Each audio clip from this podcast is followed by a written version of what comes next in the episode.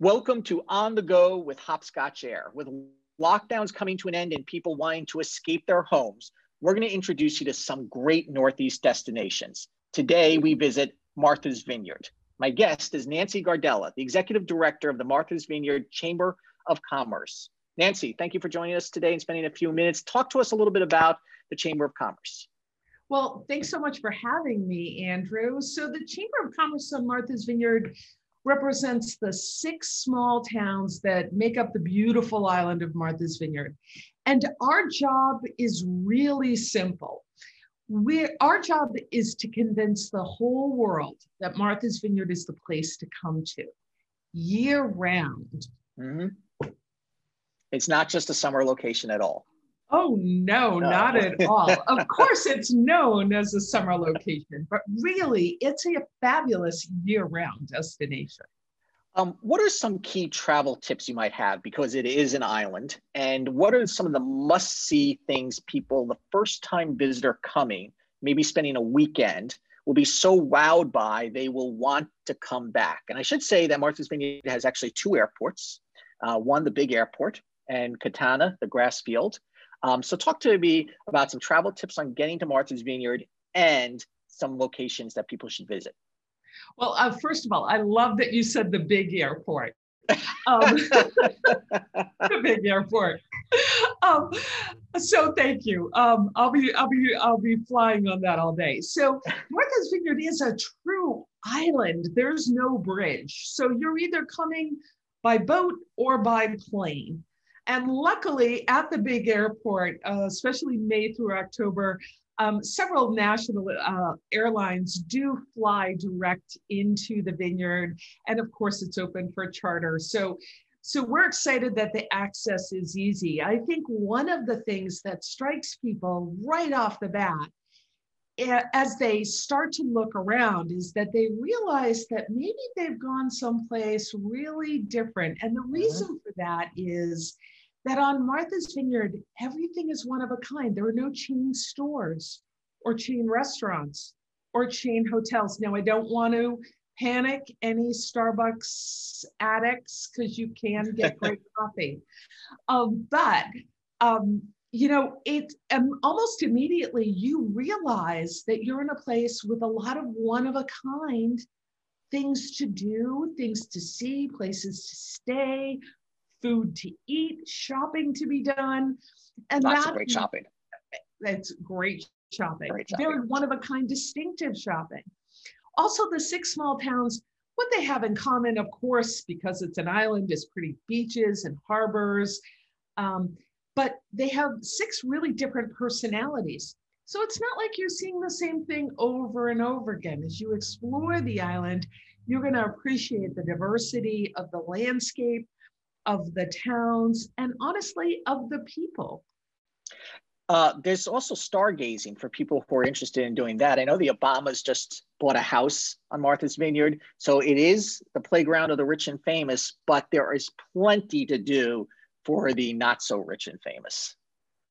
That's right, because Andrew, Mother Nature is available to everybody, regardless of income. Great line. Vineyard. Great line. And that truly is the reason that people come back over and over again. It's an underdeveloped coastline. Now, you may not feel that way in the middle of July, um, which is the only time of year that you might run into a little bit of traffic on Martha's Vineyard or find yep. parking a little bit challenging. Um, but certainly, and, and in the port communities where there's a lot to draw and attract people to, but in the more rural farming communities, there's all of that natural beauty, wonderful farms to visit, amazing beaches, of course, and lots of places to meander. And it really doesn't matter what time of year it is, you really feel like there's a lot of space to enjoy. You mentioned traffic. Are you now encouraging people to leave the car at home? I'll, I'll say this we often encourage people to leave the car at home, especially for short stays. The reason being is that there are a lot of easy ways to get around.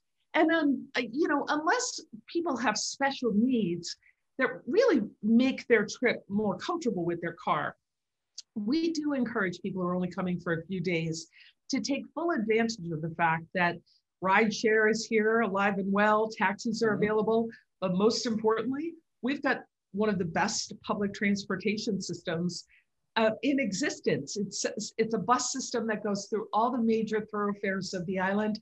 It's safe, it's clean, it's affordable and reliable. And they start at five in the morning and go till one in the morning. So should be good enough. Really no reason not to be using it. Yeah.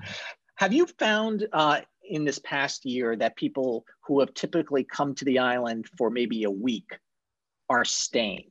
So either they have bought a new home or they're renting long term, and that the winter, your population has gone up.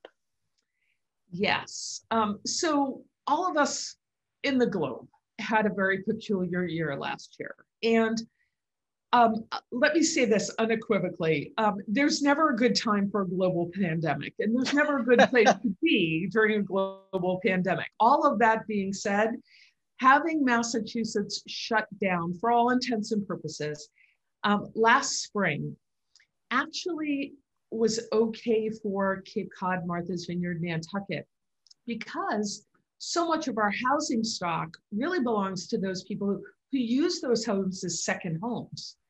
And what people were feeling is they wanted to get out of urban environments. They wanted to go to a place that made them feel safe and happy and healthy, where they could go outside with their kids and be okay and have wide open spaces. And they perceived that their second homes in coastal Massachusetts would be those places to come.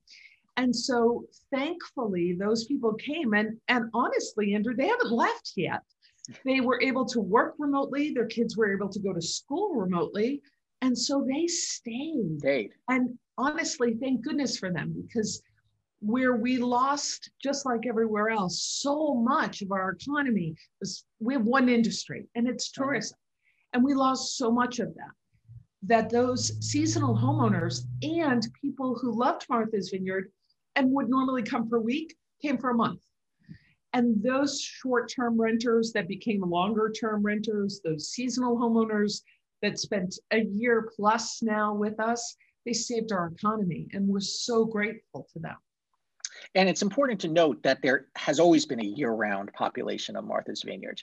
Um, you know, there are schools. People might say, why are there schools if I'm only here in the summer? but but you have a built-in community already in existence. We do. We have um, 20,000 year-round residents in our six towns. Um, and, and that means that Martha's Vineyard is never shut down. There never becomes a time when Martha's Vineyard is isolated, where it's not a great place to visit. Let me ask you a little bit about the history. Most people may not know this, but it has an interesting history among the deaf community. Uh, there's actually a Martha's Vineyard sign language, I understand. Can you talk to me about what that history is like? Andrew, I am so glad that you asked. This has become a passion project for me over the last two years. So, in the 1700s, a group of families um, emigrated from, um, from England and stopped first in Plymouth. And then some of those family members came on to Martha's Vineyard and they were farmers and fishermen. And what they had was in their extended family a, a um, genetic hearing disorder that resulted in about 150 years on Martha's Vineyard, where one in four people were completely deaf. Wow. But in true Martha's Vineyard fashion, that did not, those people were not in any way isolated. They owned businesses, they married hearing people. Children came from those marriages, some hearing, some non hearing. That, But those people participated in the community. And how the community adapted was that everyone on Martha's Vineyard spoke by hand and spoke verbally so that they could be understood. And when the first deaf school opened um, in New England, in fact, island kids went to that school and it was a school that was teaching a sign language based on the alphabet. And that's mm-hmm. what the sign language was, was teaching the alphabet so that uh, deaf people could spell. And what the Vineyard kids brought is they brought the sign language that had been used for a couple of hundred years on Martha's Vineyard that were sort of shortcuts. And rather than spelling things, which they didn't have, they used hundreds of signs for common things mom, dad, house, horse, fishing, uh, you know, tying shoes, whatever it was. And that got incorporated into the school because it added a level of sophistication, which then evolved into American Sign Language as we know it today. So, really, it was those families, those early families that came to Martha's Vineyard that created this amazing sign language that evolved into American Sign Language. Martha's Vineyard also played a key role in the abolition movement. Yes. Uh, just last October, it was declared part of the Underground Railroad. Uh, and I understand you have a pretty large African American museum that, that addresses that. We actually, what we have is we have an African American Heritage Trail. An amazing educator named Elaine Weintraub came to the came to Martha's Vineyard because of marriage and discovered this history, taught this history in our high schools, and developed this amazing heritage trail that celebrates the contributions that, Amer- that African Americans have always had on Martha's Vineyard, from farmers to fishermen to whalers. Um, but in addition, chronicles the Underground Railroad and the important place that Martha's Vineyard had in that history. Um, Martha's Vineyard was also the place where, you know, post the Great Depression, African American business people on the East Coast, having survived uh, slavery and, and coming out of slavery, and then the Great Depression, they were finally able to really build their businesses. And what they found was that they weren't, they didn't feel entirely welcome in the enclaves of, say, the Hamptons at that time as a vacation destination. Mm-hmm. And a group of families came to Martha's Vineyard, loved what they saw, loved the feeling that they had and that they were welcome. And soon more and more and more of those African American families came to Martha's Vineyard, built big old beach houses the kind of house that you would envision.